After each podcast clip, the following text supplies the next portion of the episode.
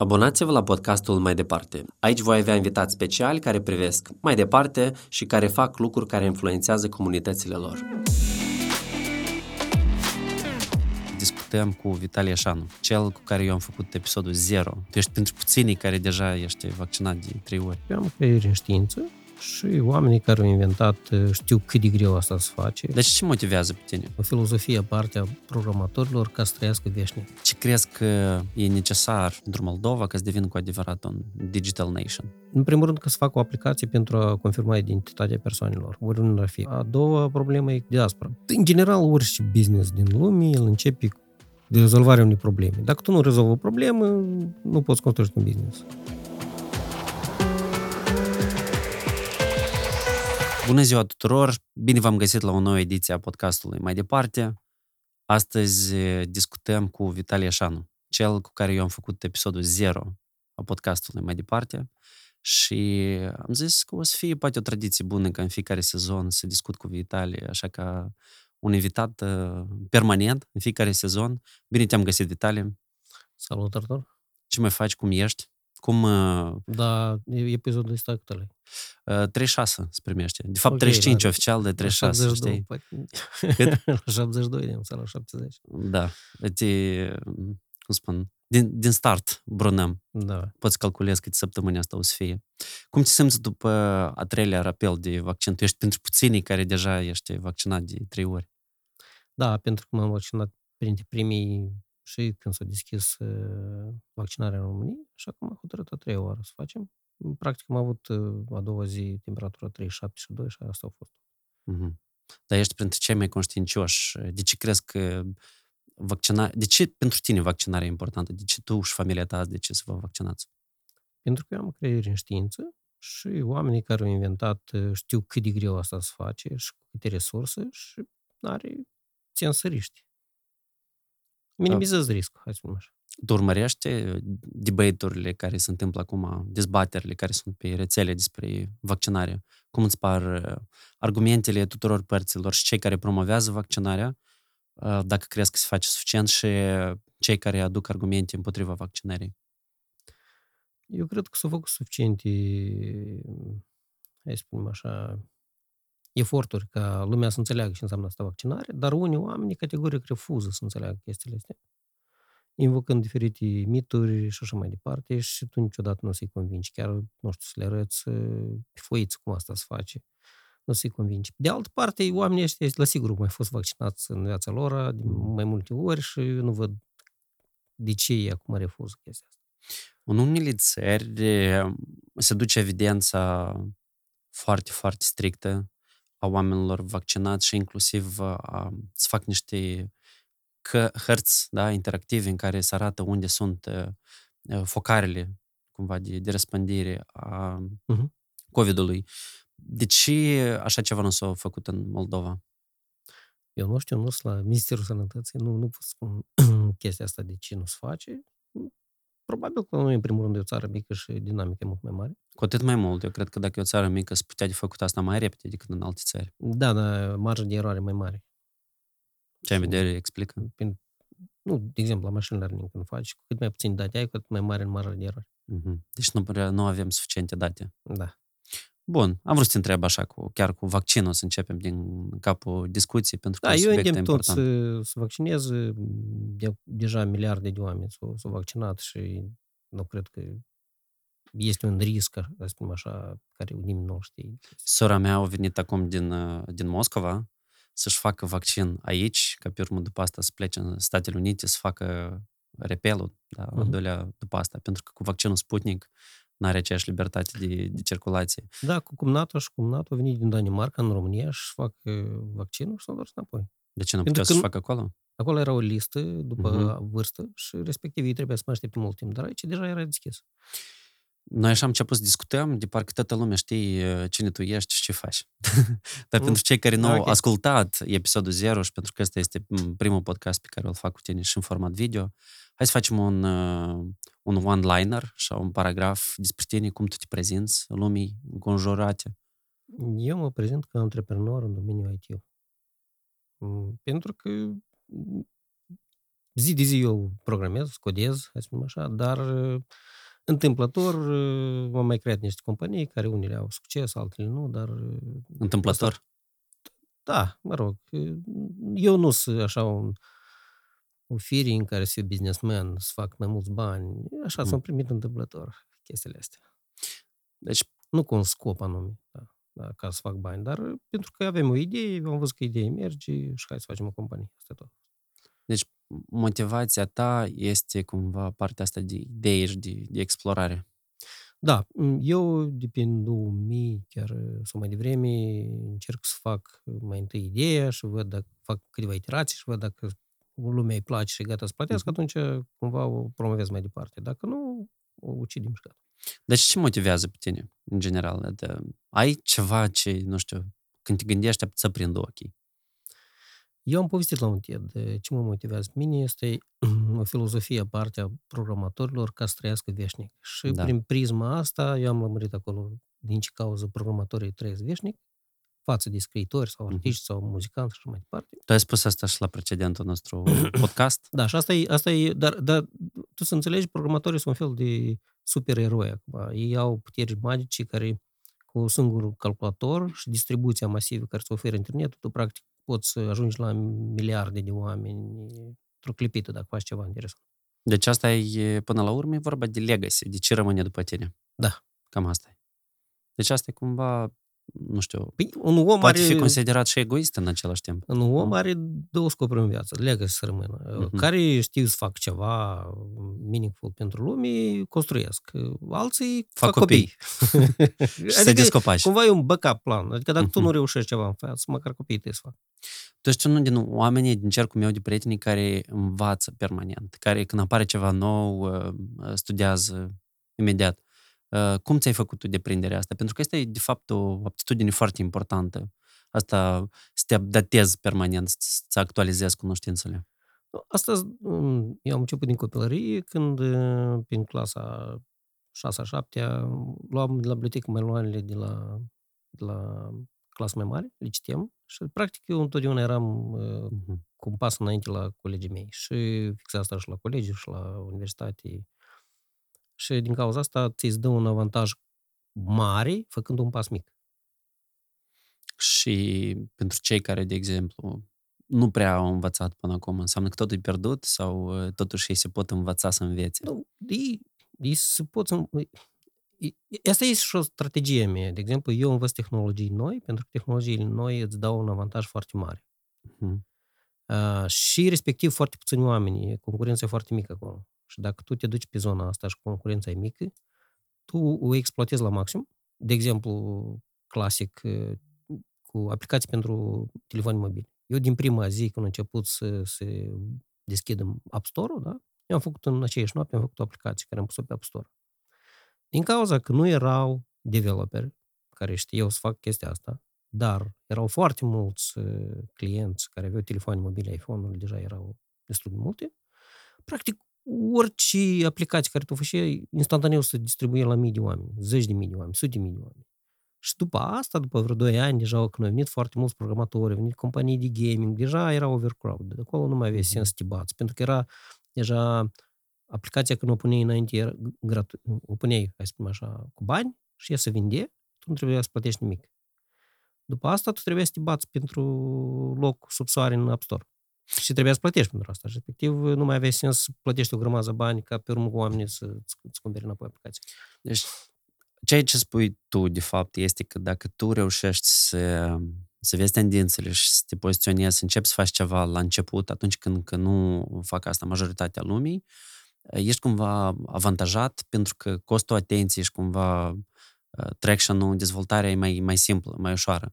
Din moment ce apare foarte multă competiție, da? din moment ce apare foarte multă cerere, ca la bursă, devine asta mai scump da? și apar resursele devin mai limitate. Oamenii se întrec între unul, unul cu altul și din cauza asta tu mult mai multe resurse, hai să spunem așa, dai ca să obții mai puțin.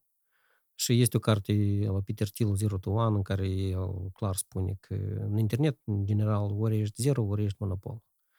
Uh, și asta și te motivează că tu să te duci repede să descoperi o nișă nouă, Mhm. devii monopol sau... uh, În cazul meu, eu nu sunt companii, corporații mari, dar strategia e similară. Un monopol este o poziție dominantă a unei industrii sau unui sector de către o companie sau o organizație până la excluderea totală a celorlalți concurenți viabili. Conform teoriei economice, monopolul nu este bun pentru dezvoltarea unei uh, competiții, pentru că duce inclusiv și la creșterea prețurilor și duce la scăderea oportunităților pe piață. Asta din punct de vedere a economiei sau, hai să spunem așa, consumatorului. Dar din punct de Mhm. vedere a corporațiilor, monopolul întotdeauna ei tind să, să fie monopol. Și ei se maschează sub diferite metode. De exemplu, Google m, spune că... Noi, noi toți spun Google e monopol pe search, da? Da. Dar ei cumva fac shift, că noi nu suntem pe search, noi suntem pe adsuri. Dar adsuri pe internet... A, voi sunteți adsuri pe internet, deja ați devenit uh, super mari pe internet. Mhm. Nu, că noi din toată piața m, și offline, noi suntem foarte mici. Deci depinde din ce unghi te depinde uiți. cum te uiți uh, monopolul. E că asta e... Și toate companiile mari încep uh, întotdeauna să diversifice uh, activitățile ca să nu, să nu arate că ele sunt monopol. Ok. Dar, uh, bun, nu pentru companie, dar pentru o societate, un monopol, asta este bine sau nu? De exemplu, pentru noi, ca consumator. Eu cred Dacă că, vorbim de produse IT concret acum. Eu cred că sunt, uh, hai să spunem, diferite... Eu cred că IT-ul, monopol IT, e ok.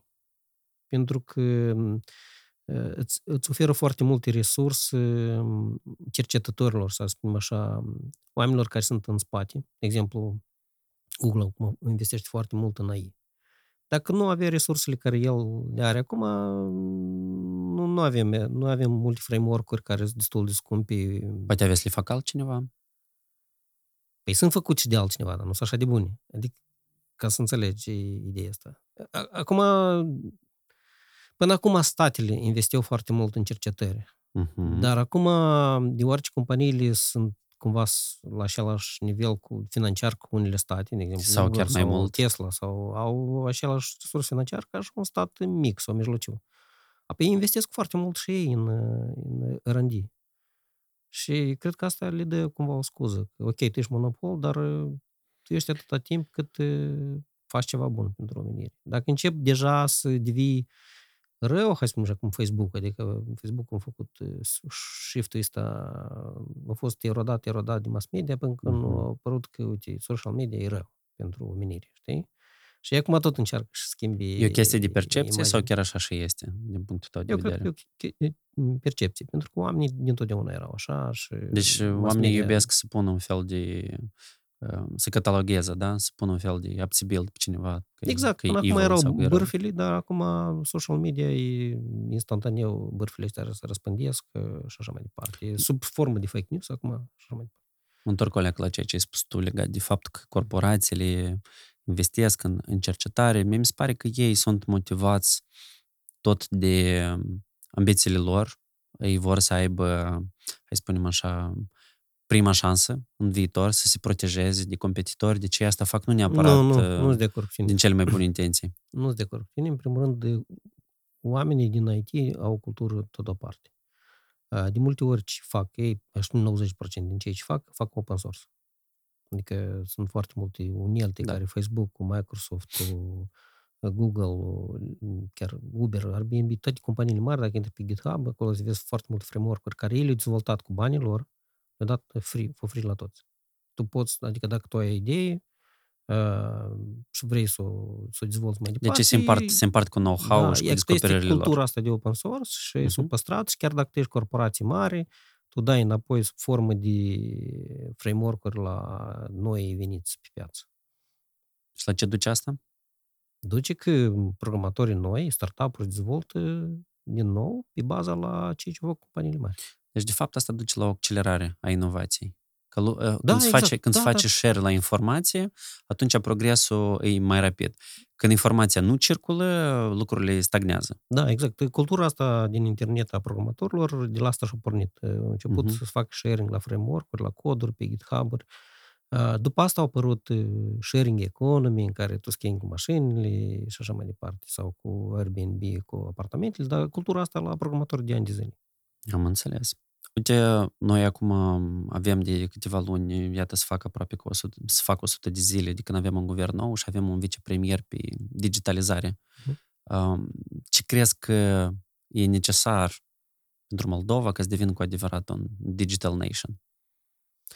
Eu m-am întâlnit personal cu Desigur. Canu și cu, domnul, cu Artur. Reboi. Reboi, da. Le-am spus opiniile mele. Hai să le formulăm, amu, care sunt, care e viziunea ta? Care sunt ideile pe care le-ai transmis lor?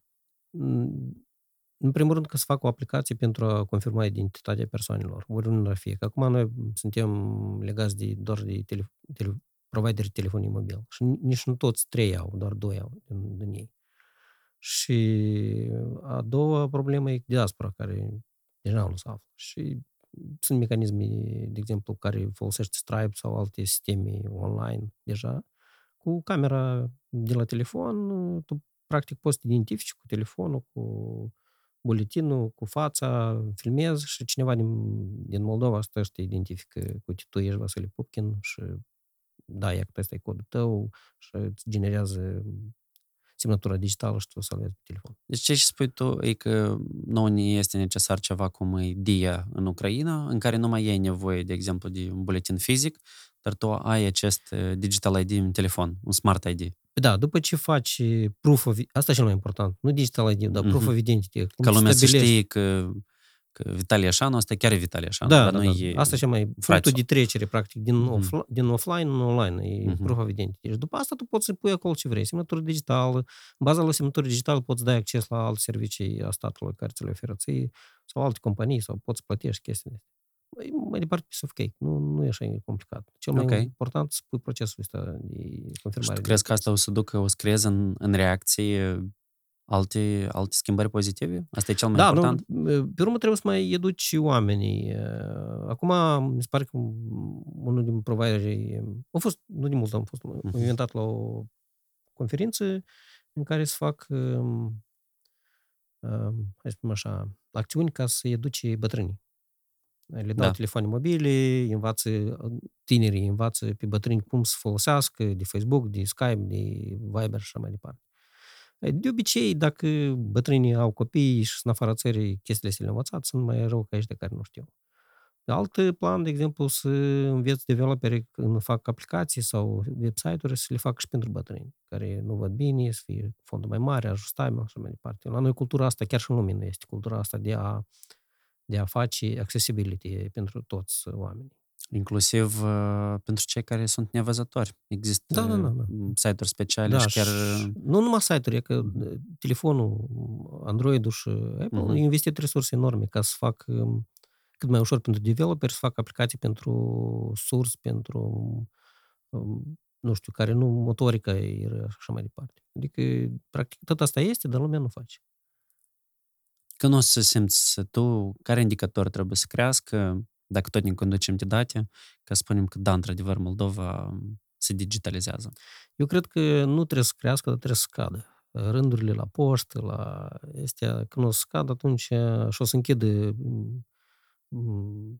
astea oficiile poștale, când nu vin oamenii, de tot digitalizat. Deci ghișeile clasice da, de la sau agenția registrul ar avea numai un, o firăstruică în care un om nu știu, care au pierdut telefonul totuși acolo și fizic ceva face. Dar asta e tot. Când, când o să văd practic masiv exod din stat, din birocrați care toată ziua pur și simplu pun o foaie într-o parte în alta, atunci eu cred că ar să fie succes. Deci când se vor optimiza numărul și inclusiv costurile pentru administrare. Da, eu de ani de zile, eu, eu cumva sunt într-o, nu cum dilemă, am confuz că, uite, noi, în anii 90, nu aveam calculatoare și erau atâția birocrați, de exemplu, 100 de mii. Nu, nu știu exact cifra, dar erau 100 de mii. Acum avem calculatoare, adică ar părea uh-huh. că tu mai, faci mai ușor chestiile astea birocratice cu calculatoare și deja sunt 200 de mii de birocrați. Adică cumva e contraintuitiv din ce cauză mai mulți oameni se duc la stat să lucreze, chiar dacă uh-huh. sunt mai puțini bani. Probabil că iubesc nu fac nimic toată viața. Sau probabil că pur și simplu lipsesc unele procese sau uh, planuri pe termen lung. Pentru că um, eu recent m-am, uh, făcut cunoștință cu o companie care avea foarte, foarte mulți oameni în departamentul lor de uh, marketing. Și eu m-am mirat foarte mult, pentru că cu așa o echipă mare poți face și o agenție uh-huh. în care să lucrezi cu mulți, mulți clienți, dar ei lucrau pentru un singur client. Și am impresia, pur și simplu, că, într-adevăr, poate că e prea mare echipa. Câteodată unele lucruri pot fi făcute de o, o echipă mai mică, mai compactă și mai eficient decât când sunt prea mulți și nu știu cum, fiecare lucrează în jumătate de putere? Au o vacă de mulți, cum este vorba, da? Orice companie au o vacă de mulți și restul pleacuri. În Moldova funcționează Moldova IT Park, uite, din 2018 până acum și avem deja aproape 900 de companii în Moldova IT Park. Contribuțiile lor la bugetul statului sunt din ce în ce mai mari. Avem un 7% din tot PIB-ul care sunt generate de companii IT. Crezi că o să păstrăm aceeași tendință de creștere pentru că cei care sunt din industrie operează cu faptul că au crescut de 80 de ori în ultimii ani piața de IT din Moldova. Asta se datorează unor măsuri pe care, care au fost luate de guvern sau cumva e tendința globală și schimbările culturale care se întâmplă? Eu aș spune altfel. Din anii 2000, 1999, hai să spunem așa, au crescut IT-ul de 100 de mii de ori. Pentru că atunci nu era nicio companie. Da, crește, sigur că crește și noi trebuie să punem și în context global. Noi creștem mai repede decât companiile globale de IT sau mai încet. Deci benchmark-ul corect nu ar trebui să fie tot industria noastră de 10 ani în urmă, dar da. tendințele globale și doar cu atunci o să știm cu adevărat dacă noi facem față sau nu. Exact. Toată lumea acum IT-ul crește. Și foarte rapid. De ce discrește? Ce discrește? Din păcate, discrește foarte multe alte economii, cum ar fi, de exemplu, cercetări, cercetări, da, economia biotehnologiei sau, uh-huh. sau chimie, care prin anii 80 era foarte răspândită.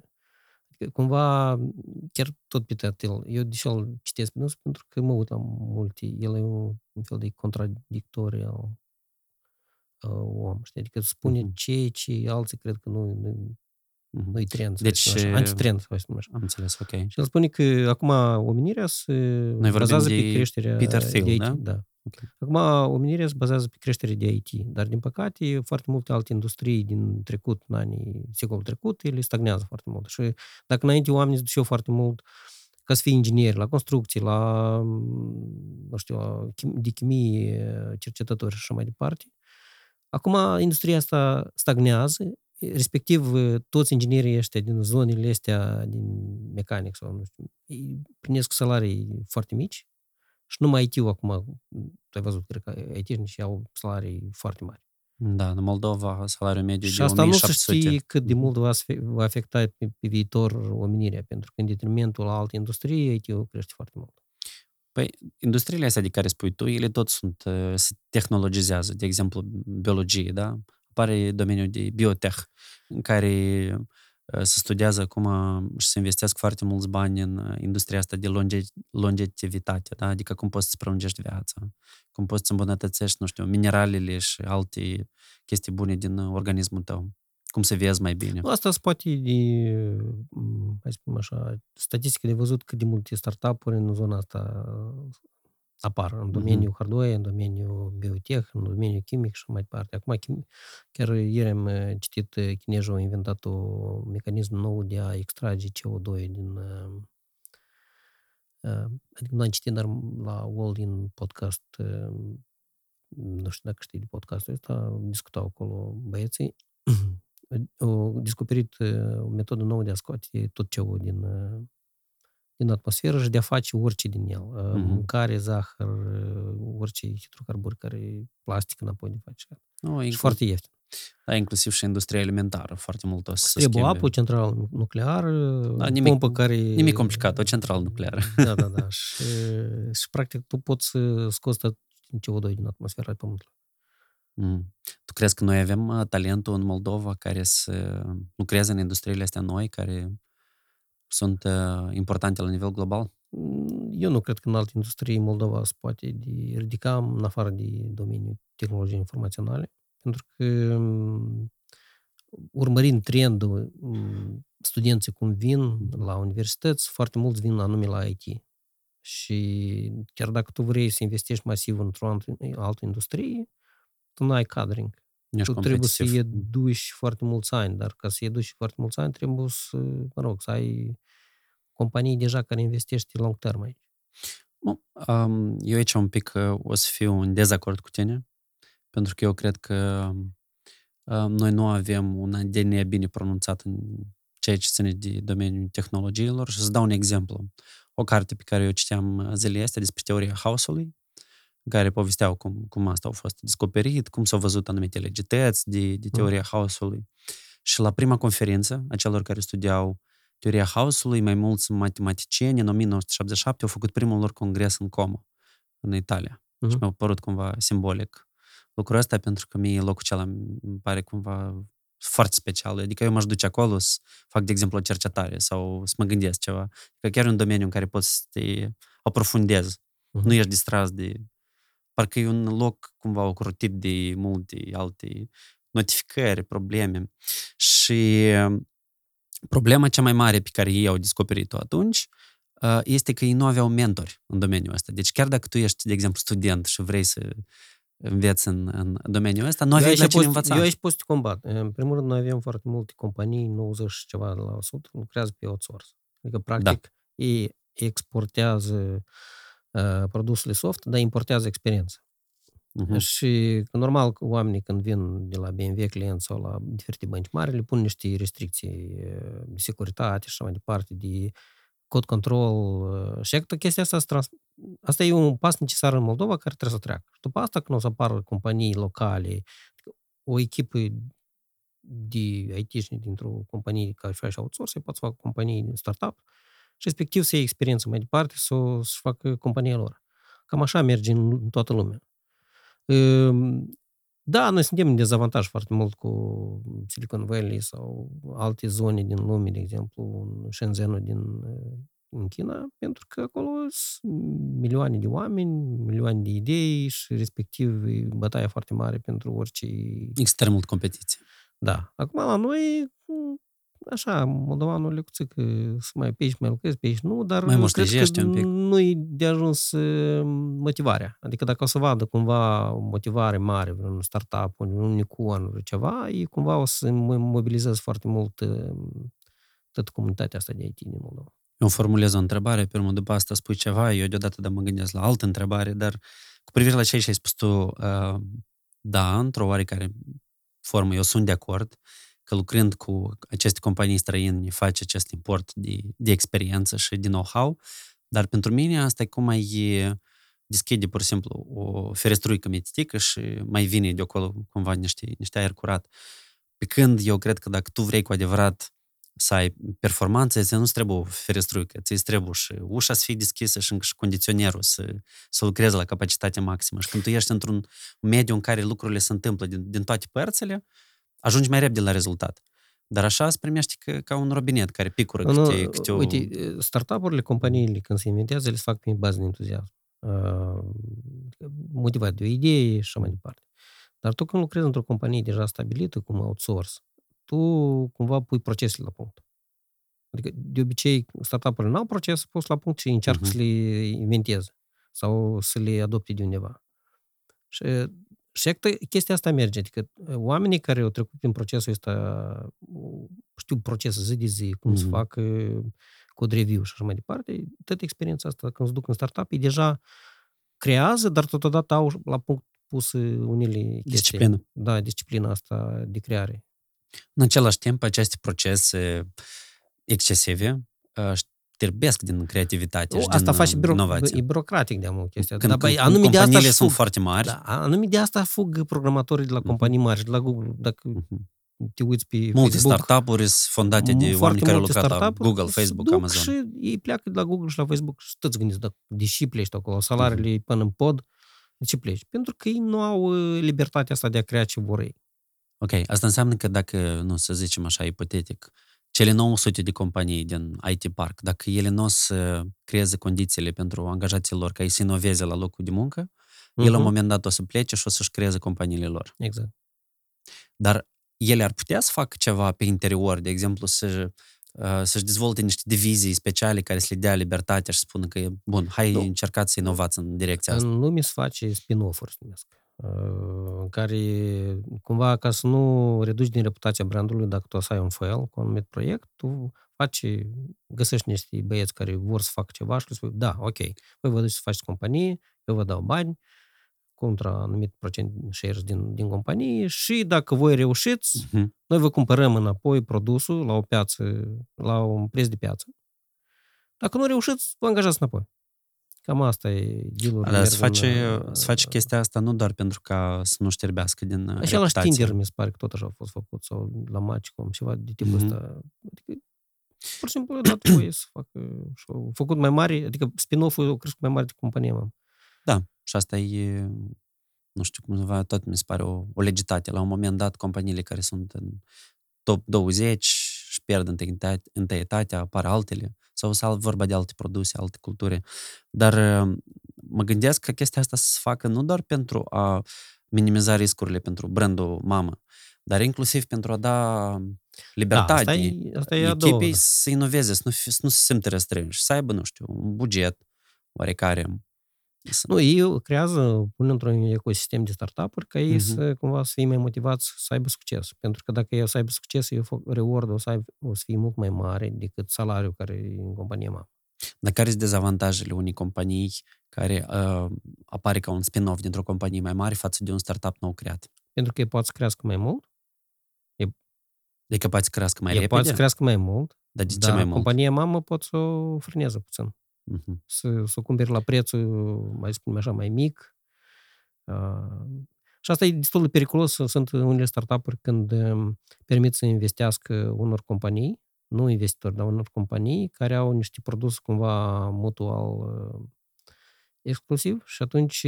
Care sunt competitori între Da, da, da, care poate să aibă competitori. Și atunci dacă tu permiți să investească astfel companii startup-ul tău, pe urmă poți să pună piedici ca tu să nu crești așa de mult. Deci tu poți să-ți spui niște clauze de exclusivitate, cumva, să spunem că vă ajutăm, creșteți, da, nu lucrați cu competitorii. Sau avem noi prima opțiune să, cel mai să bine în creștere. să nu permiți la companie să investească în compania mm-hmm. ta, dar uh, investitori anume, care au un fel de, mă rog, mm, nu au un interes direct mm, ca să un produs tău, dar numai interesul lui să faci cât mai mulți bani. Ceea ce noi discutăm acum e foarte asemănător de scenariul filmului One Billion Dollar Code, uh-huh. când uh, o echipă de entuziaști de la TerraVision au mers la Deutsche Telekom și pentru că ei uh, erau motivați de o lege din Germania în care trebuia să susțină inovația, au primit uh, finanțare uh-huh.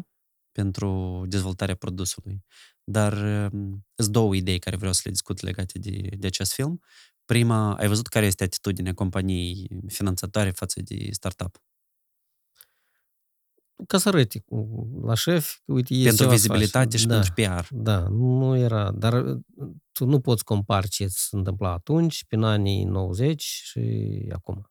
Adică cultura dacă, s-a schimbat mult. Atunci dacă ne uităm, dacă ne uităm la nivel global, cu siguranță nu putem. Dar dacă ne uităm la piața Moldovei, care este o piață incipientă încă, eu cred că s-ar putea de tras niște, mm, niște învățături. Dar nu știu dacă în Moldova corporațiile mari s-a impus să fac chestia asta. No, bun, spate de făcut niște analogii. Nu, nu e vorba de corporații mari, dar de exemplu de donatori străini care susțin startup-urile din Moldova.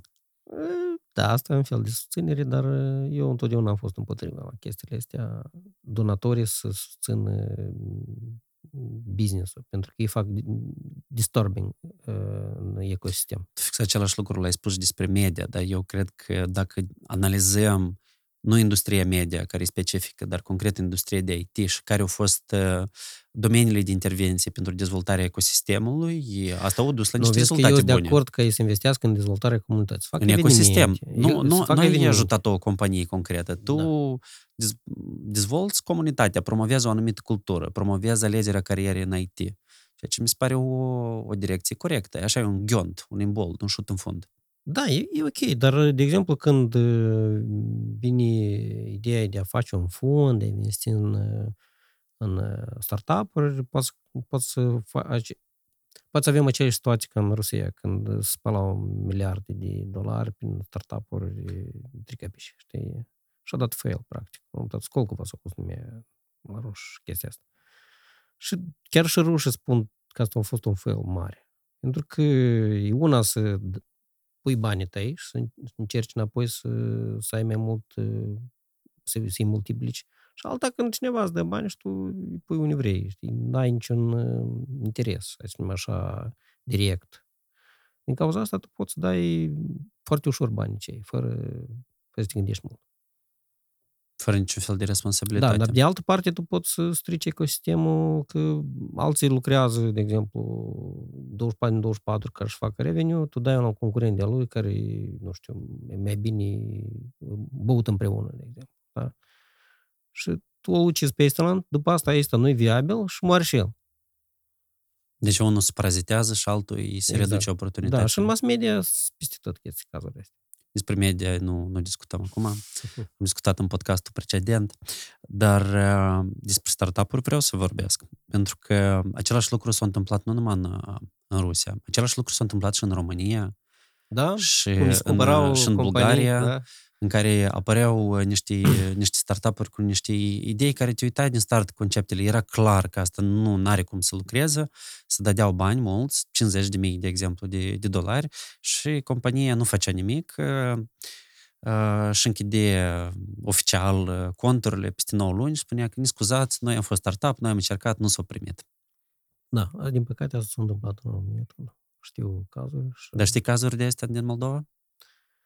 De cine? Moldova care au luat bani? Da. Din păcate, încă nu a apărut fond național. De nu vorba de fonduri. Sunt da, anumite concursuri în Moldova care se dau pentru dezvoltarea de inovații și despre startup-uri.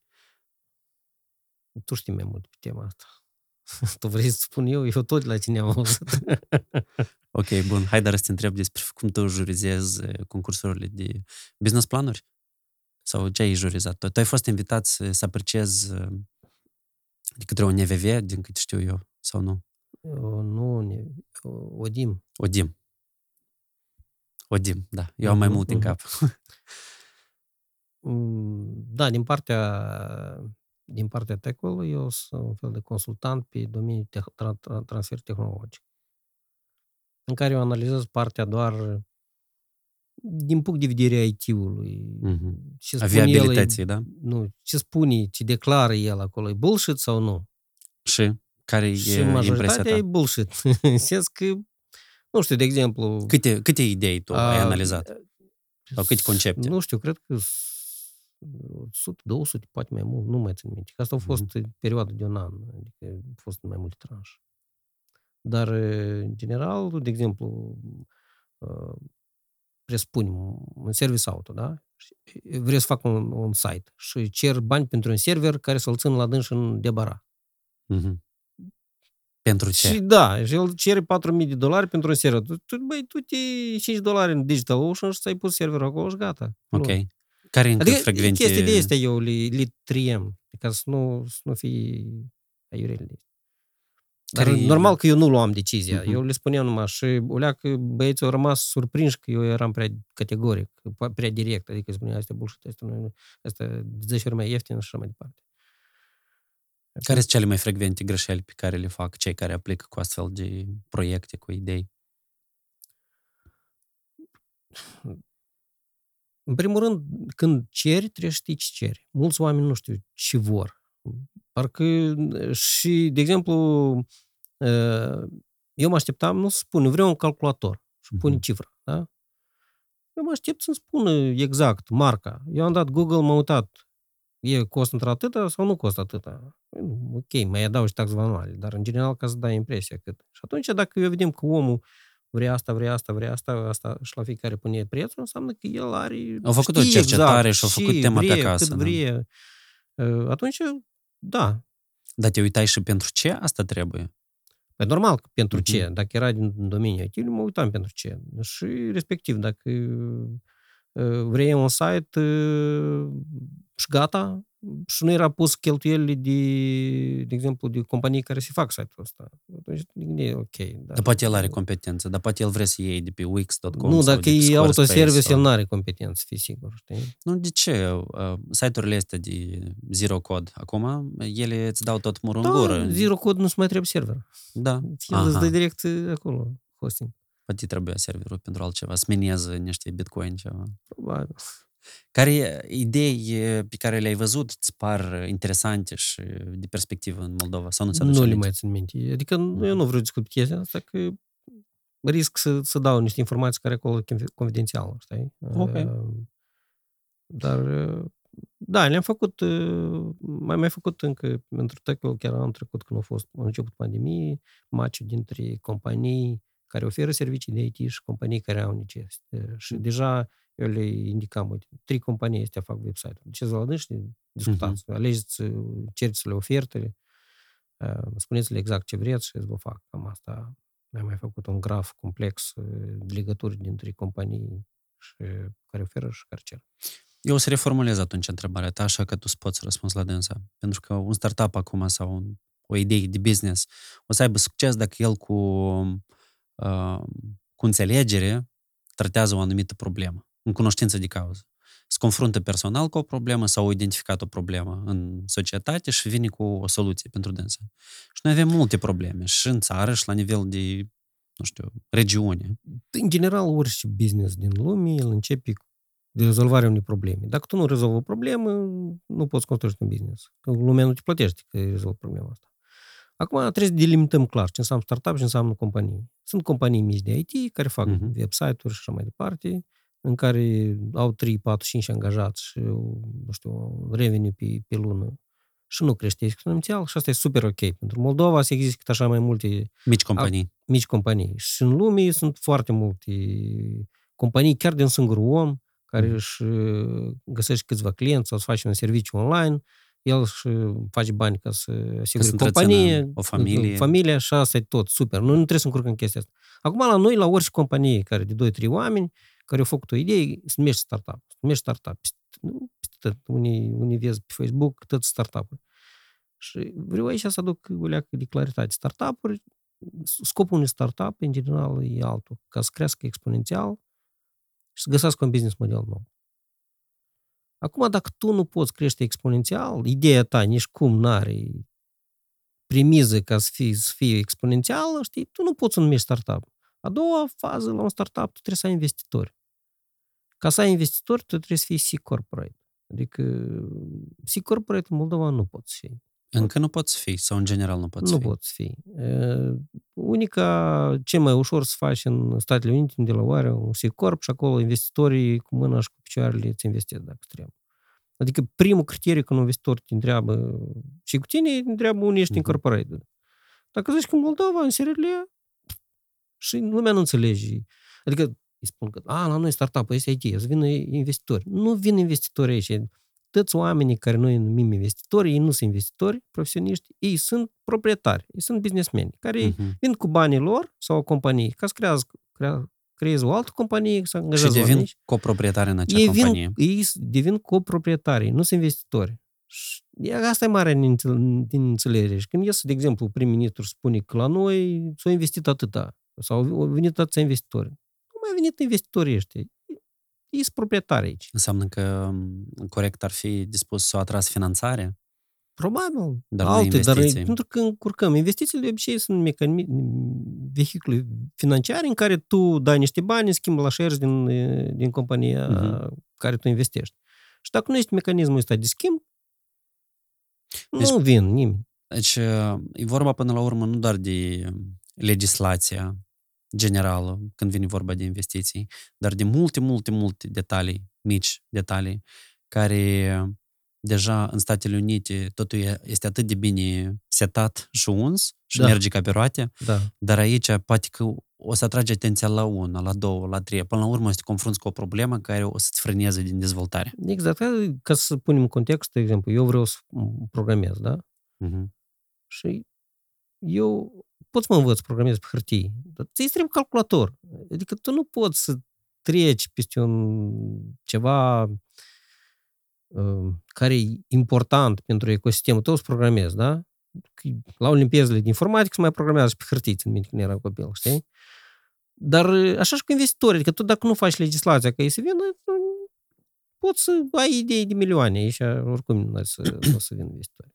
Și pentru că vorbim de legislație, a doua idee de filmul One Billion Dollar Code, și am vorbit mai devreme și despre Google, este că practic în Moldova nu poți să asiguri că nu o să ai o competiție neloială sau nu o să fie un furt de proprietate intelectuală sau în general nu o să fie, nu o să fie abuzuri în domeniul ăsta. E la viteză. Cine reușește, apășea la el. Dar nu e numai în Moldova, e tot. În domeniul IT-ului s-a creat o altă cultură din cauza la open source, care am spus mai devreme, în care programatorii fac share de, de cunoștință și de cod prin acum, hai să spunem așa, rețeaua socială a programatorului GitHub, care tu în câteva secunde poți găsești orice acolo. Mai mult ca atât, nu știu dacă știi acum cu ai practic scrii în comentarii ce funcții și la automat îți generează codul. Da, asta e mai blowing. Anyway, din cauza asta, cultura asta din domeniul IT-ului nu mai lucrează pe patente. Adică, nu știu, dacă ai auzit uh, niște chestii, patentarea double click-ului. și noi și-am discutat despre chestia asta și am, da, și-am citit. Sunt multe companii care patentează special și după asta... Patent rolls, da. Uh, intentează acțiuni de judecată ca să stoarcă, practic, bani din companii. Exact. Și asta s-a făcut de mai multe ori, unele companii mici au murit, uh, și după asta a venit Cloudflare cu idei că hai noi să facem un, un pool de bani în care toți care să uh, scurt, tu dai acolo toate patentele care ai și dacă cineva te dă în judecat, tu iei din, din pulul de patente și îi dai mm-hmm. înapoi în judecat. Aha, deci ca un fel de fond de ajutor a celor care sunt... Da, uh, pentru că companiile... Sunt supuși unor atacuri rider din partea la patent trolls. Da, de obicei companiile care se judecă acum în lume pe, pe patente de IT, ei nu se judecă ca să iei bani de la tine dacă să se întârzică. Mm-hmm. Ca să stopeze progresul. Da. Și din cauza asta, companiile de IT mari, Microsoft, Apple și așa mai departe, Google, ei iau un pachet de patente doar pentru defense mod. Adică dacă cineva să mă atace în judecată, eu găsesc acolo niște patente de mele și îl dau înapoi în Cam hmm. asta e... Nu e în industria, industria clasică, Acolo, de exemplu, dacă tu inventai un lacăt nou, da, foarte bun, atunci proprietarul, de exemplu, de mașină care vrea să folosească lacătul tău, uh-huh. el îți plătea o anumit royalty pe fiecare piesă care o produce. Și asta merge. Acum nu, nu mai merge în IT, pentru că așa de mult cod scopi unul la altul, uh-huh. că e imposibil să, să declari că, uite, asta eu am făcut și nu m-am uitat nicăieri și asta merge și dacă voi scopiați, fix asta el, altcineva poate fără să uite la tine în cod. Uh-huh pot să inventez, fac fix același cod. Dacă e vorba de Și eu asta cod, a fost, a fost cazul la film, în filmul ăsta. Da. Eu nu cred că cineva s-a uitat în codul, source codurile lor, nu cum, acolo copiet. în film a arătat... E, e film ăsta, în primul rând. Nu, da. Nu e documentar, e film. Dar companiile mari de obicei interzic, de exemplu, dacă tu lucrezi la un framework UI, să te uiți la alt framework cum e construit, ca să copii din dânsul. Pe de o parte, adică da. accidental să nu copii ceva. Pe de o parte, da, e film, dar pe de altă parte, atunci când tu faci un film în care tu arăți Google nu din partea cea mai bună și știind și avocați are Google, tu cred că o să faci cât mai, cât mai care corespunde. Plus acolo s-au făcut judecăți au rămas foarte multe înscrieri. Eu cred că ei s-au condus de dânsele. Nu să apucă Netflix să se judece cu, cu Google din cauza asta. Sunt judecăți foarte multe și lumea de multe ori nu înțelege. De exemplu, acum Google s-a judecat cu Oracle. În felul următor. Android el a făcut pe Java. Android de sistem de operare. Și de acolo, respectiv, a luat API, denumirile de la diferite funcții, le-a luat, le-a copiat exact denumirile, nu implementarea lor, doar denumirile, ca să fie compatibile cu framework-ul de la Java. Și acum ăștia la Oracle au dat judecată. What? De ce voi ați copiat denumirile? Și au câștigat până la urmă Google. Curtea au spus că ai copiat denumirile. Și bun public, cumva. Da. Nimic implementare nu a copiat. Întrebarea mea a fost mai mult uh, de realitățile și de înțelegere, nu numai de patente, că noi departe suntem de patente în Moldova, Eu, eu m-am dar... uitat uh, multe video de pe tema asta. E foarte tricky să facem patent, în primul rând. Și e foarte costisitor. Dar nici nu mă interesează Și- patentele. Eu vreau să te întreb despre un caz, spunem că e un litigiu dintre, hai să spunem, un startup și o companie care este pe piața noastră deja de mai mult timp, da? Și e un litigiu și ajung în instanța de judecată din, din Moldova. Judecătorul acela, el o să priceapă ceva? Nu, păi asta e altă problemă. eu am trecut odată pe judecată cu Privesc eu și cu Oleg Brega și a rămas surprins că nici un avocat, nici judecător, nici avocații mei, Mhm. nici avocatul mei, nici uh, oponentului și nici judecătorul absolut nu pricepeau nimic în uh, IT. Câteodată nici nu e necesar, dar aduci un expert, știi cum? A, Aduci un expert care îi explică pentru toată lumea, un expert neutru, independent. Păi e că eu am fost expertul și le-am explicat și... Tu ai fost da, parte dar tu interesată. înțelegi că... Da, dar când le pui niște definiții din Wikipedia, Mhm. nu știu... Dar asta e și, asta e și o problemă. Wikipedia o problemă nu e, mare care să o avem în Nu viitor. e o lege sau nu-i cod, știi? Wikipedia tot un om a scris Păi acolo. da, da, dar e un fel de mm, Reper. knowledge, da, um, common knowledge. Um, În viitor noi o să avem foarte multe probleme din cauza asta, pentru că noi deja mai mult interacționăm în domeniul digital și conflictele se fac tot în, uh, În domeniul online online. Și ajung în judecăți și lumea nu știe. Sunt foarte multe, de exemplu, între soț și soții au divorțat ceva, au blocat contul, Mhm. și așa mai departe. Sunt uh, pe rol așa cazuri care mai vin la mine și mă întreabă cum să procedeze în cazurile astea. Dar uh, eu sunt sigur că judecătorii n-au de ajuns uh, capacitate de a judeca corect Mhm. dacă nu știu toate mărânțușurile astea. Și eu am, pre- am predat niște lecții la procuror, la invitația unui ONG, știi? Ca, dar au fost mai mult așa, cum să folosească de calculator, nu ceva avansat, ce înseamnă IP, ce înseamnă eh, comunicare, ce înseamnă chestii de astea, protocoale, SSL, parol. Eh, Acum, la Promolex, de exemplu, am discutat recent vreo două ore cu eh, despre drepturi digitale. Da, ce înseamnă un drept digital?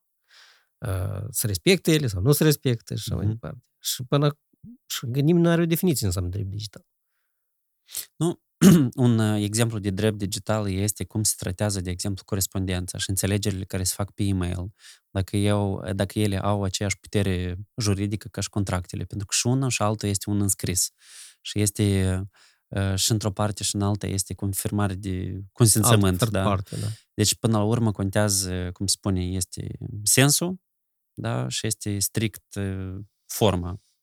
Și ele se, se echivalează. Un, un drept digital care eu consider și încă nu l-am auzit pe lume discutându-se, dacă are dreptul, uh, să spun așa, judecata, să te forțezi să deschizi telefonul cu parola ta. Interesant. Pentru că asta e o med- memorie, memoria ta externă, hai să spunem așa. Da. Adică cum nu, judecata nu-ți bagă la tine în cap, încearcă să determine dacă tu ești vinovat pe, pe alte... gândurile tale sau da, pe ideile pe comportament și așa mai departe. Mhm. Exact așa nu poți să-ți ia toate calculatoarele, toate telefoanele și să te forțezi să deschizi ca ei să vadă acolo tot transparent. Știi? Mhm. Pentru că tu ai nu doar ce le trebuie lor, Ai și și alte cazul chestii. ăsta. Tu ai toată viața ta acolo, știi? Și că asta poate fi în... Eu cred că o să apară pe la Curtea Constituțională, dacă nu în Moldova, în alte țări, câte așa un caz. Da, și nu știu dacă noi suntem cel mai bine poziționați pe, pe domeniul ăsta, pentru că ca moldovenii nu pot să-și apere drepturile. Mi-am adus aminte acum de uh, modificările care la un moment dat au fost, uh, au apărut pe rețele sociale, Mhm. care se propuneau de către Ministerul Afacerilor Interne. Mm. Cu... Ca să nu fie filmați funcționare, da, mi s-a părut total aberant chestia asta. Adică, come on, adică tu mă filmezi, pe mine pe tine nu poți filmea. Ok, deci cine ar trebui să fie pentru Moldova ca un reper de așa da, de exemplu, în Uniunea, Uniunea Europeană, Eu nu pentru văd- că e clar că nu Statele Unite și nu China și nu Rusia. Eu nu văd absolut nicio țară din lume în care, ca exemplu, în domeniul digital. Mhm. Pentru că așa de m- mari mișcări se fac în zona asta în anii ăștia, când Mhm. niciun guvern nu a reușit să stabilizeze, să facă niște legi corecte. Și, ca exemplu, pot să-ți dau Aaron Schwartz, care s-a sinucis acum vreo 10 ani, pentru că el a copiat o bibliotecă digitală și... Dar încă nu a făcut nimic cu dânsa. Și l-a prins, i-a dat, vreau să dea vreo 30 de ani pușcărie și a început să enumere toate legile care au fost implicate. Dar până la urmă nu a luat în considerație ce, ce vrea omul și al să facă cu dânsul știi? Adică ei s-au uitat numai că tu ai spart geamul. Dar, Dar nu știu, nu dar tu contează poate- intenția, contează Păi că nu. fapta care este incriminată. Ok, ca să spun a- o analogie să fac. Tu ai, tu ai intrat la un om pe fereastră și ai stricat fereastra, da? Mhm. Ca să salvezi un copil, de exemplu. Dar pe tine te-a dat în judecată de ce ai stricat fereastra. Mhm. Am Acum, până la înțeles. urmă, cu Schwarz cum s-a terminat? El s-a sinucis, după asta MIT-ul și compania cei J-Store, știi, s-au cerut scuză. Pentru că nu a fost corect. Și după asta J-Store s-a deschis pentru toți. Dar el, se- sensul la de ce el a copiat, pentru că el considera că toate cunoștințele din lume ele nu trebuie pus sub placat și cineva să le vândă. El trebuie să fie open source. Pentru că, de exemplu, dacă tu ai făcut un paper, ai scris, ai pus undeva public, ei l-au copiat și îl vând, știi? Înseamnă că el era revoluționar, antisistem Păi și el a sistemul se inventat și luptă. RSS-ul, care acum tot Mhm. mass media, și mai multe e, e, mișcarea asta împotriva, cop- împotriva cop- copyright-ului, tot au participat. Adică băietul era foarte e, smart, știi? Știi cum uh, cu dreptul și cu justiția. A, e, de ce am vrut să spun chestia asta? Până la urmă, după ce s-a sinucis, uh, în Statele Unite se revăd legile ca să comaseze foarte multe... Pentru că, e, la dânsi cum e, dacă tu ai intrat cu parola Mhm. uh, un an, uh, fără parolă, doi ani, uh, ai încercat mai multe parole, trei ani, și la urmă se adună și s-au făcut 30 de ani. Adică, practic, și, și o chestie de asta digitală e mult mai mai mult pedepsită decât ceva fizic, dacă, dacă o ieșiți un om, știi? Adică e total aberant chestiile astea. Pentru că noi am vorbit despre exemple și despre practica regională sau internațională când vine de vorba de startup-uri și tu ești împotriva faptului că să fie, de exemplu, fonduri publice pentru dezvoltarea de startup-uri. Dar, dăm voie să formulez până la urmă, dacă ne uităm în regiune, cam asta se întâmplă. Uniunea Europeană uh, alocă mulțișor bani pentru investiții în startup-uri și de obicei care, cei care sunt, uh, uh, hai să spunem așa, care fac venture capital funds, nu sunt neapărat oameni care au neapărat bănuții lor. Sunt poate niște startup-uri care au un pic de experiență și care accesează aceste fonduri și mai departe le gestionează cum ar fi banii lor. Cam asta e realitatea în Polonia și în Turcia, cu siguranță. Mm, În Și fac Turcia... greșit. Fac greșit, pentru că noi putem să vedem outcome adică câte Mhm. companii mari sunt în Europa. SAP și atât. Restul... Nu bun, poți spui că ca, ca și în startup-uri fac greșit. Tu ai 10 companii în care investești. 9 nu o să reușească, dar unul o să reușească. În Europa e mult mai mare chestia asta. În sens că failul mai mare decât în Statele Unite. Da, dar care e Și nu pot să alternativa? scaleze Pentru că foarte altfel ei nu pot, eh, nu pot concura cu Eu, nu companiile și din Statele Unite și din China. Ei nu pot concura de atât că au două probleme mari. Au tăvalul și au uh, forța de muncă. Uh, legislația muncii, hai să spunem așa. Care în China și în, uh, și în America nu este. Deci asta îi face mai competitiv, că sunt mai flexibil cu angajarea și darea afară și că nu trebuie să plătească Nu trebuie să TVA, împrumut statul. nu trebuie să împrumut statul Da. din turnover pe care tu îl Da, faci. da. Deci astea sunt mari Asta e două și mai mare avantaje. problemă a Europei, da. Mhm. Ok, atunci îți primești că dacă apare o idee inovativă în Moldova, tu poți să o îți primești că poți să o testezi aici, fiind, nu știu, un SRL sau o întreprindere individuală sau o asociație obștească, Uh-huh. dar din moment ce tu ai nevoie de investitori, inclusiv oamenii din Moldova care vor să investească într-un startup, îi trebuie să solicite ca startup-ul ăsta să fie înregistrat în Statele Unite. Da, asta e cea mai bună soluție. Ok, înseamnă că poate trebuie de făcut chestia asta într-un fel de ghid de bune practici și de spus la oameni, băi, uite, cam așa ar trebui de făcut. Nu, noi să parcurgem tot drumul ăsta așa să vedem. Bun, n-am vrut să vorbesc foarte mult de, despre noi, uh, um, dar o să facem asta neapărat. Dar vreau să dau un alt exemplu de o companie care a trecut un accelerator din Moldova, care este Mhm. susținut de, um, din câte știu eu, și de donatori și de câțiva oameni de afaceri de aici. Deci ei au un SRL aici și la momentul actual ei discută cu niște investitori și noi ne-am întâlnit pentru că pe dânsii interesa și practica mea de registrare și de management a unei companii în Estonia. Uh-huh. Și eu cumva tot le-am spus că, guys, eu mă gândesc să închid compania din, din Estonia pentru că nu mai am nevoie de ea. având Da, o ții tot companie... SRL în Estonia. Da, o, e, e OU, e echivalentul la SRL. Bine, da. Dar uh, motivul din care eu vreau să fac asta este că, în primul rând, în Moldova, fiind o companie în Moldova IT Park, IT, Ai avantaj mai mare decât... am avantaje mai mari decât fiind o companie. Sunt unele dezavantaje, cum ar fi durata efectuării tranzacțiilor. Dar investitori și ei nu sunt investitori dacă investesc în SRL. Da, dar cel puțin în Estonia tot sunt niște framework-uri puse la punct. Nu știu, dar uh, îți spun că un investitor normal nu investește în SRL. Acum el cred că Mhm. are alte, alte scopuri de acapararea business-ului. De, de obicei, practica asta a noastră a fost Uniunea Sovietică, din țările Mhm. astea, investitori din, care se numesc investitori, ei nu sunt investitori, dar vin, vin îți dau niște bani, îți iau 51% și pe te luăm. Sau îți iau 51% sau îți iau un 10 sau un 15, dar au acces la inovațiile tale Asta și e- știu din primă sursă ce faci tu. Probabil, dar uh, tu poți să nu le dai chestiile astea. Mhm. numai decât. Sau poți pui la votare, mă rog, să nu să dai chestiile astea. Nu știu, la noi oamenii, de exemplu, uh, inclusiv conform codului civil, dacă vine cineva în calitate de copartener într-o companie, tu n-ai voie să vinzi altcuiva, tu în primul rând trebuie să-l întrebi pe partenerul tău dacă el vrea să, să mai cumpere o Da, parte din, da, da, din, da. din companie. Dar nu, investitorii nu fac așa bani, pur și simplu. Și de asta, din cauza asta tu nu poți să investi. Pur și în simplu își investitori. măresc activele, dar bani nu fac. Da, ei, investitorii niciodată nu fac bani din dividende la SRL-uri. Pentru că... Dividendele sunt reinvestite. Da, nu, nu, e, e- și în matematică e foarte simplu, nu înțeleg de ce oamenii nu înțeleg. Uh, ei de obicei, e- e- investitorii investesc în high risk... uh, High return. High risk, high return, da.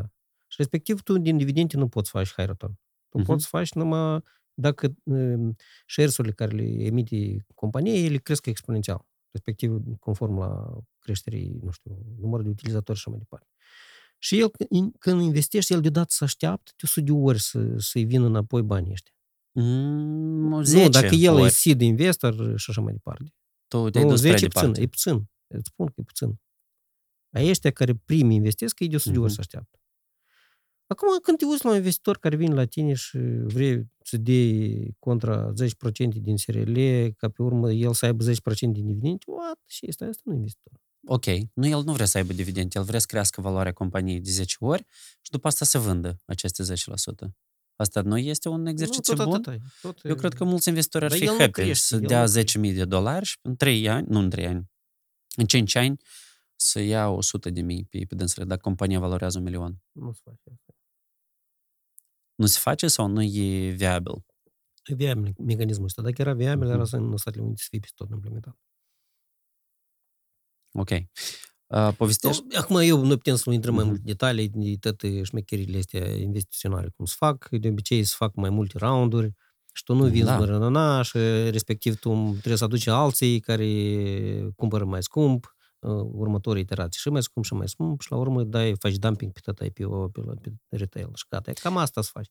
Bun. Pentru că Acum, tu ai spus chestia eu- asta, tu nu trebuie să trebuiască să descifrezi asta mai, mai, mai pe lung. Uh, Asta înseamnă că pentru cei care ne urmăresc, din moment ce tu înregistrezi, de exemplu, o companie, trebuie să faci un plan pe ani înainte în care tu nu te aștepți la o singură rundă de investiții, dar tu Exact. din start te aștepți că o să ai 3-4 runde de investiție și tu trebuie să Sau mai știi, multe, da. sau mai multe, și tu trebuie să știi cam cum tu, să-ți planifici cum tu o să crești și la un moment dat care este strategia ta de exit. Sau tu o să vinzi uh, celor care la un moment dat poate investesc, poate tu faci lor exit, poate tu, voi împreună cu dânsii faci, faceți exit pentru altcineva care să vină, vrea să vină să cumpere business-ul, tehnologia voastră, sau voi în vreo 7, 10, 12 ani o să vă listați la, la bursă, asta se numește IPO, Initial Public Offering, Mhm. și o să faceți uh, cumva bănuți, munca voastră de ani de zile o să fie Da, e, răsplătită. ecosistemul ăsta noi putem să mai avem timp uh, să-l uh, lămurim, dar uh, overview tot în felul următor. Mhm. Un, sere- un startup când apare, el practic devine o mașină de, de a tipări bani, ca și banca. Numai că banii ăștia se numesc shares. Și de la început tu faci, de exemplu, când creezi compania asta, pui 10 milioane de shares care costă un 0,00001 cent Și după asta tu încerci în- în startup-ul ăsta cu o anumită echipă să faci un fel de euforie împrejur la ideea Să ta. maximizezi valoarea la shares, ca mai Da. multă lume să dorească să aibă shares în Da, această companie. Da. Și respectiv primul investitor care vine în le de 10 ori mai scump, următorul de 100 de ori mai de, de 1000 de ori mai scump și IPO când vine omul, ca și la Tesla, știi, cumpără de cu 1000 de dolari share-ul care tu Mhm. 00001. Tu practic ai devenit o mașină de tipări bani. Și toată economia merge anume așa lucrează. Nu, nu, nu valorează Tesla acum Mhm. un întreg și câte 3 trilioane de, de dolari, știi? Deci asta Dar este... e că în mintea oamenilor, Mhm. e- e- ăștia nu sunt bani, nu sunt dolari, dar shares-urile care sunt pe piață sunt foarte puține și la... Deci atunci când există resurse limitate, mai multă lume le vor și crește valoarea lor. Exact, da. Asta duce la formarea de bule, de bubble-uri. Exact. Și acum, cred că știi cu cazul de sâmbătă asta când Elon Musk uh, a întrebat să vândă 10%. Da, el Pot să până la urmă spargă, o să le vândă. Poate să spargă bula. O să vedem.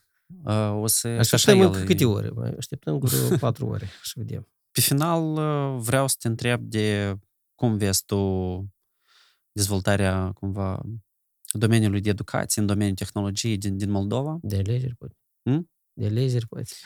Uh, și despre, și despre alegeri, pentru că eu sunt absolut sigur că um, o să se voteze, o să fie modificări la uh, codul electoral și o să, fie, și o să avem noi alegeri online, doar că aici trebuie să fim foarte atenți, pentru că cei care spun argumentul că s-ar putea dacă o să fie un fail, Mhm. ceva, Da. să se compromită în Dar general întotdeauna să uh, există ideea. riscul ăsta. Și din cauza asta trebuie Mhm. mai bine să faci la grupuri mai mici. Ok, acum, ca să nu fie acest fail, în ce direcție noi trebuie să ne pregătim? Care competență și care aptitudini noi trebuie să le dezvoltăm, nu doar la oamenii simpli, dar inclusiv la oamenii care iau decizii în Parlament, inclusiv la oamenii care sunt în, în guvern și la instituții care răspund de...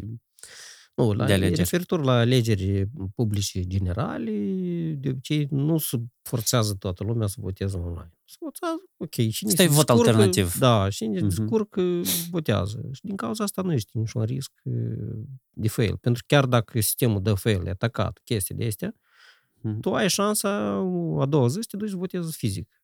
Și gata. Asta o să fie unica incomoditate pentru oameni. Asta în caz că o să fie Dacă mai o să multe dai un zile. fail, fail total. Băi, Asta da, înseamnă că una din normal lecții că este trebuie- să fie prevăzută ca un fel de plan B, da? Da, da, da, da. da. Și prima dată când o să avem noi uh, la nivel național uh, alegeri, uh, se primește că o să voteze un procent micuț, mai mic Gradual probabil, se de, de crește. 5% probabil chiar o să, o să participe la alegeri. Și asta o să, în timp o să arate cât de mult e digitalizată Moldova, cât Mhm. oamenii o să voteze la alegeri. Sincer, nu fac, nu pun întrebarea asta și nu cred că o să fie o problemă. Eu cred că e o chestiune doar de timp. Și eu sunt absolut sigur că în perioada următoare noi chiar o să avem chestia asta uh, implementată, pentru că inclusiv și guvernul și cu vicepremier pe digitalizare și cei din Parlament și cei de la CEC își doresc lucrul ăsta, adică eu cred că e o chestiune de timp. Nu, hai să ajungem să vedem, că e mult pot spune că îți doresc, că mi-ai trecut prin experiențe de astea, că nu omul ți-a spus că da, noi dorim și prin asta cu totul altceva. să Dar eu nu, concurezi. cred că, eu nu cred că aici există șansă de, de alternativă. Asta este una din uh, chestiunile care au fost promise și care lumea se așteaptă. Dar vreau să te întreb despre... Noi am avut recent acum o, o, o experiență. Uh, am avut noi mai multe experiențe interesante, dar una recentă da, a fost foarte specială de uh, alegeri într-o uniune de profesioniști, dintr-o anumită industrie. Mhm. Hai să nu... să fim inclusiv uh, corecți Unbiased. și, și atenți și că dacă nu am uh, coordonat unele chestii din timp, să nu spunem mai Mhm. mult decât trebuie. Mhm. Dar uh, um, mai mult de o mie de persoane au participat la alegeri online într-o organizație. Mhm. Um, și asta a fost unul din uh, descoperirile, de fapt, a noastră pe parcursul timpului lucrând la produsul Vote Me Up, este că noi am pornit la început cu o anumită idee și cu o anumită, nu știu, Mhm. imagine de cum acest produs va fi utilizat de societate, de oameni și făcând mai multe iterații, făcând foarte multe discuții cu, cu organizații, cu instituții, cu partide, am văzut că necesitatea e un pic uh, diferită. Care a fost pentru tine cumva prima descoperire sau prima lecție pe care tu ai văzut-o când ai văzut cum se iau, cum se fac alegeri în interiorul unor organizații mari din Moldova? Vezi că noi am început cu idei cumva să schimbăm democrația cu un algoritm total diferit de votare. Eu cred că noi chestia asta ne păstrăm. Noi, da, noi am păstrat, dar noi am început cu asta, da. Da. După asta, când am început să ne abordeze oamenii, cumva era, mai ne trebuie exact, exact așa să lucreze, single choice, multiple choice, și am mai, am mai adăugat alte algoritmi. Asta a fost primul... Deci, prima primul... descoperire este că ăsta este un domeniu care este foarte reglementat nu atât reglementat, da, nu reglementat de stat, dar de comunitate. De autoreglementat. Da, deci există, nu știu, un statut sau un anumit regulament. Exact. Și tu dar nu faci alegerile din cap. Există... Tu poți să lămurești avantajele, uh-huh. dar dacă acolo e scris și nu e modificat, știi? Uh-huh. E foarte greu să, să le... Inclusiv uh, la nivel de lege. Da, da. Pentru că sunt legi care uh, modelează și reglementează modul de organizare a unor organizații și ca, ca să schimbi, ca să faci alegeri online, trebuie să fie modificată chiar lege. Da, statutul uh-huh. sau statutul organizației. Nu, există, de exemplu, nu știu, legea cu privire la sindicate, da? Și unele chestii poți să le pui chiar, chiar în lege. Da. E, e că asta a fost primul uh-huh. insight, știi? Că, uite, organizațiile, au, da, sunt gata să plătească ca să facă online, dar lor le trebuie exact uh, metoda lor de votare. Uh, Cumva tradițional. Nu, tu ai văzut că la unele uh-huh. organizații sunt chiar dacă n-ai făcut multiple choice, dar la dânsi uh-huh. spun, aha, numai unul sau doi, sau, da. sau numai doi, sau numai trei, sau numai patru. Sunt unele criterii care tu trebuie ad hoc să le modifici sistem, știi, ca să doar tu nu știi toate combinațiile care vor e, Asta mie mi-aduce aminte de o idee dintr-o carte care spune că, eu nu țin minte acum precis cartea, care spune că atunci când tu vrei să faci o inovație, o schimbare, tu trebuie să faci chestia asta treptat. Tu trebuie să păstrezi ceva tradițional, da, care este familiar pentru oameni și să aduci ceva inovativ. Dar această schimbare trebuie să fie... Mici. Da, în jumpuri, în iterații mici. Pentru că dacă tu din start vrei să schimbi lucrurile, oamenii se vor opune pentru că ei nu înțeleg și doi, pentru dânsi asta o să fie o schimbare prea bruscă și ei nu o să se simtă safe. Da. O să se simte cumva că ei sunt da. în afara zonei Asta e primul insight a fost, a doilea insight a fost quorum. Adică mai ales la organizații da. mari, foarte mari, de mii de oameni și nu structurate, nu știu, de exemplu, nu angajați la o companie, dar o comunitate uh-huh. mai mare, e foarte greu să-i aduni împreună. Și în același timp, în același locație, știi? Asta a fost uh, descoperirea care noi am făcut-o chiar mai devreme, în primăvară. Da, și asta e, e cea mai mare problemă, cum să rezolv chestia asta. Uh-huh. Și, practic, noi am reușit să o rezolvăm cât de cât. Și eu cred că asta e o funcționalitate în care organizatorii de, sau organizațiile care fac alegerile anume o să ne prefere pe noi sau uh-huh. că rezolvăm problema asta. Pentru că ei au foarte mari cheltuieli dacă n-au quorum. Da. Și cred că online aici are un avantaj față de offline. Și eu... Și, și, noi, noi, și pe de altă parte, încă un insight care organizațiile deja au, um, dacă până acum făceau cu delegați, că, pentru că nu aveau posibilități poate de spațiu sau era prea costisitor, sau nu puteau să-i adune pe toți. Acum toți membrii organizației participă online și gata. Deci concluzia este că, de fapt, digitalizarea procesului de, de alegeri duce la o incluziune mai mare, la o reprezentativitate mai mare și, în final, la un nivel ridicat de democrație participativă. Da, să asigură da. ceea ce, de fapt, scrie în lege. Um, ceea ce ai spus tu, insight-ul tău numărul 2, pentru mine a dus la o altă descoperire. Deci nu o descoperire, dar o confirmare. Că în unele organizații nu se dorește schimbare. Este, interesa, este interes ca să nu se constituie forumul și să nu se facă adunările și lucrurile să perpetueze într-o anumită da, măsură. dar asta cred că e stagnarea comunității lor comunitățile care vor să dezvolte și să dinamici, ea fac embrace la toate chestiile astea și merg înainte. Deci, ca să parafrazez, organizațiile care nu fac, uh, care nu asigură inclus, includerea membrilor în procesul de luare deciziilor, ele sau stagnează sau nu sunt uh, dinamice și nu performează. Da. Asta este uh, biasul tău sau asta este convingerea ta? Eu sunt convins de asta, că dacă tu, dacă tu nu faci ca toți membrii tăi să participe, ceilalți membri nu știu ce, ce faci centrala. Tu devii irrelevant. Da. Am înțeles. Pe final, vreau să te întreb despre aptitudini pe care oamenii care ne urmăresc ar trebui să le, să-și le dezvolte. Și World Economic Forum, uh, pentru anul 2025, recomandă top 15 skill-uri pe care trebuie să le ai Mhm. ca să faci treabă. Vreau să facem o provocare cu tine, să-mi spui câteva aptitudini pe care tu crezi că trebuie oamenii să le dezvolte și vedem care dintre însele sunt aici. Și după asta Mm. noi mai, mai completăm. Mhm.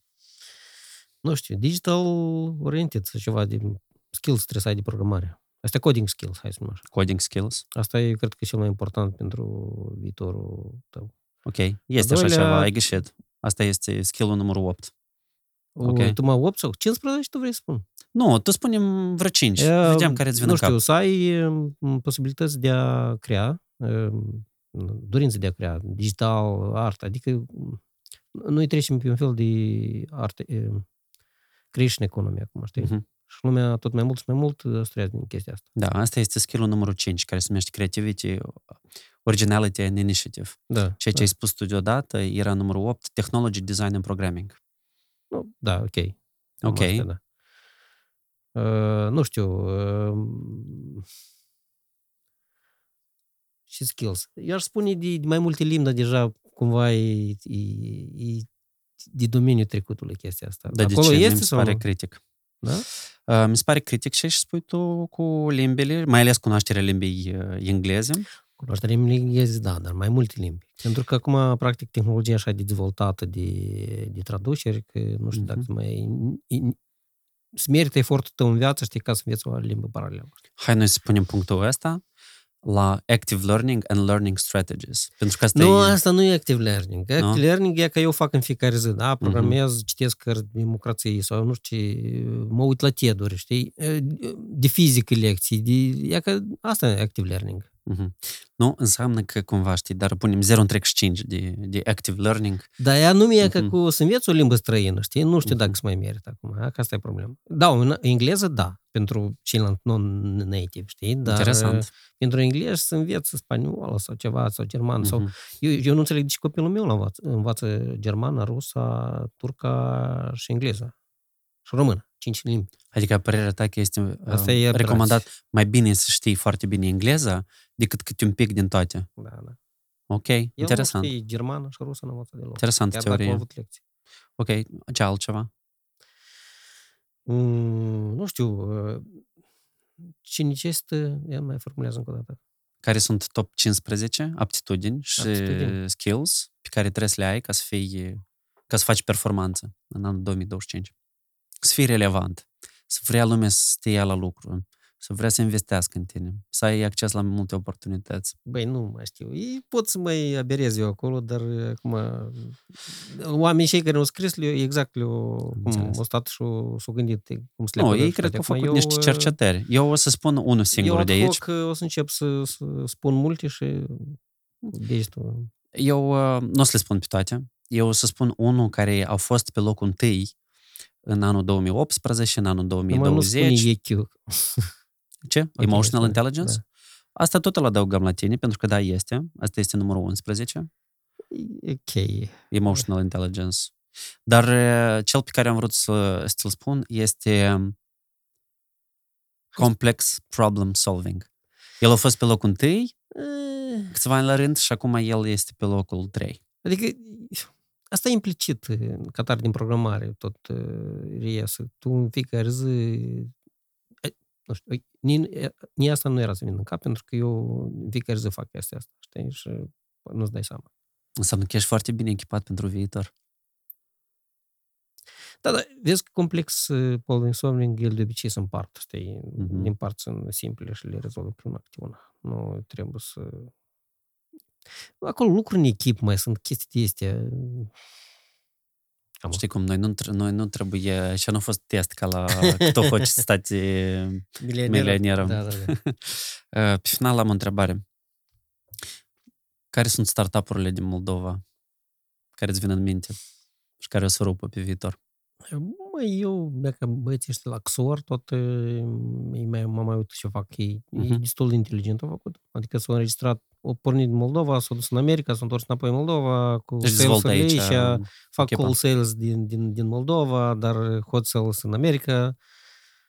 E, e mai mult o companie de sales decât de, hai să spun așa, Tehnologie. tehnologie, știi? Dar, ok, descurc, cred că o să aibă, probabil o să aibă succes, știi?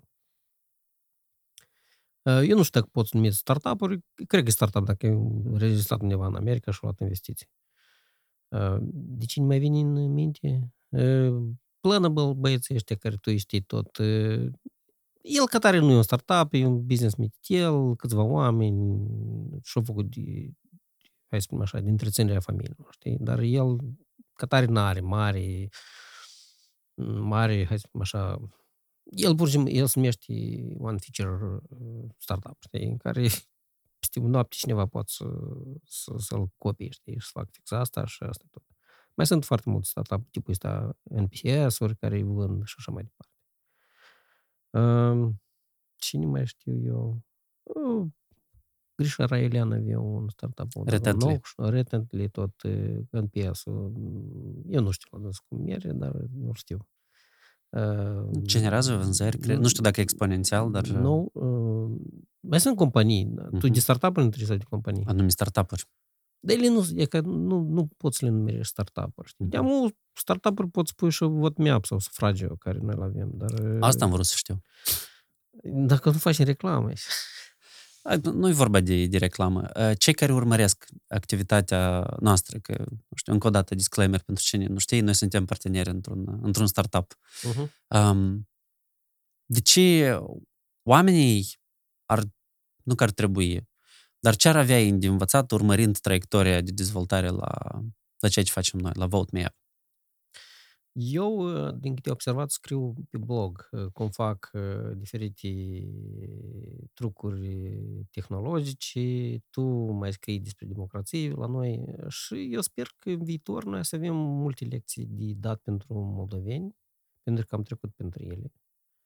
Și noi deja avem multe lecții învățate și cu cui luate.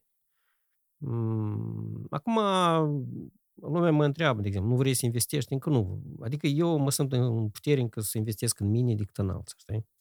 Și eu cred că tu cam tot la, la fel. Absolut. Cam uh, asta este cumva revelația din ultimii cumva doi ani, că îi- când vezi foarte clar, când înțelegi ceea ce faci și știi uh, ce vrei să faci, care este schimbarea care, care vrei să o faci și când vezi în același timp, de asta este importante cumva primele succese sau primele experiențe, pentru că îți confirmă unele chestii și îți corectează traiectoria de, de zbor. Mersi tare mult pentru această discuție. Mie a fost interesant. Eu sper că și la cei care ne urmăresc și ne ascultă tot le-a fost uh, interesant. Până la următoarea discuție pe care o să o avem. Dar dacă vouă v-a fost uh, util și credeți că și la alții uh, poate să aducă valoare ceea ce noi am discutat cu Vitalie, transmiteți podcastul nostru mai departe. Da. Subscribe, mă, subscribe. Cl- clopoței, subscribe, scriți comentarii, dați întrebări. Eu chiar aș vrea să avem uh, o dezbatere. Eu, iată, mi, nu îmi, îmi lipsește Trebuie să chestia pui asta. pe Facebook aici undeva, live stream, privesc eu și...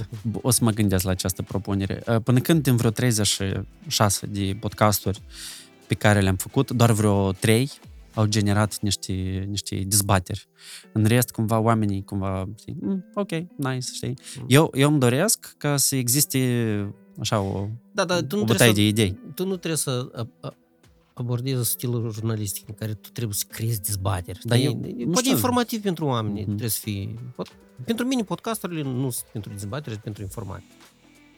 Dar eu Dacă te cred uiți la că... televizor, cutie neagră, albastră, verde, în care e acolo sfădesc, deci cumva să nu uite. Eu E că noi vrem să închidem podcastul, dar discutăm mai eu cred departe. că Eu cred că e podcasturile foarte- trebuie să fie pentru informații, pentru hinturi, ca să-ți dea cum să te duci mai departe. Da. O. Eu n-o să mai adaug nimic. la ce ai și spus tu. Mersi tare mult și mult succes și ție și nouă mai departe. Noroc!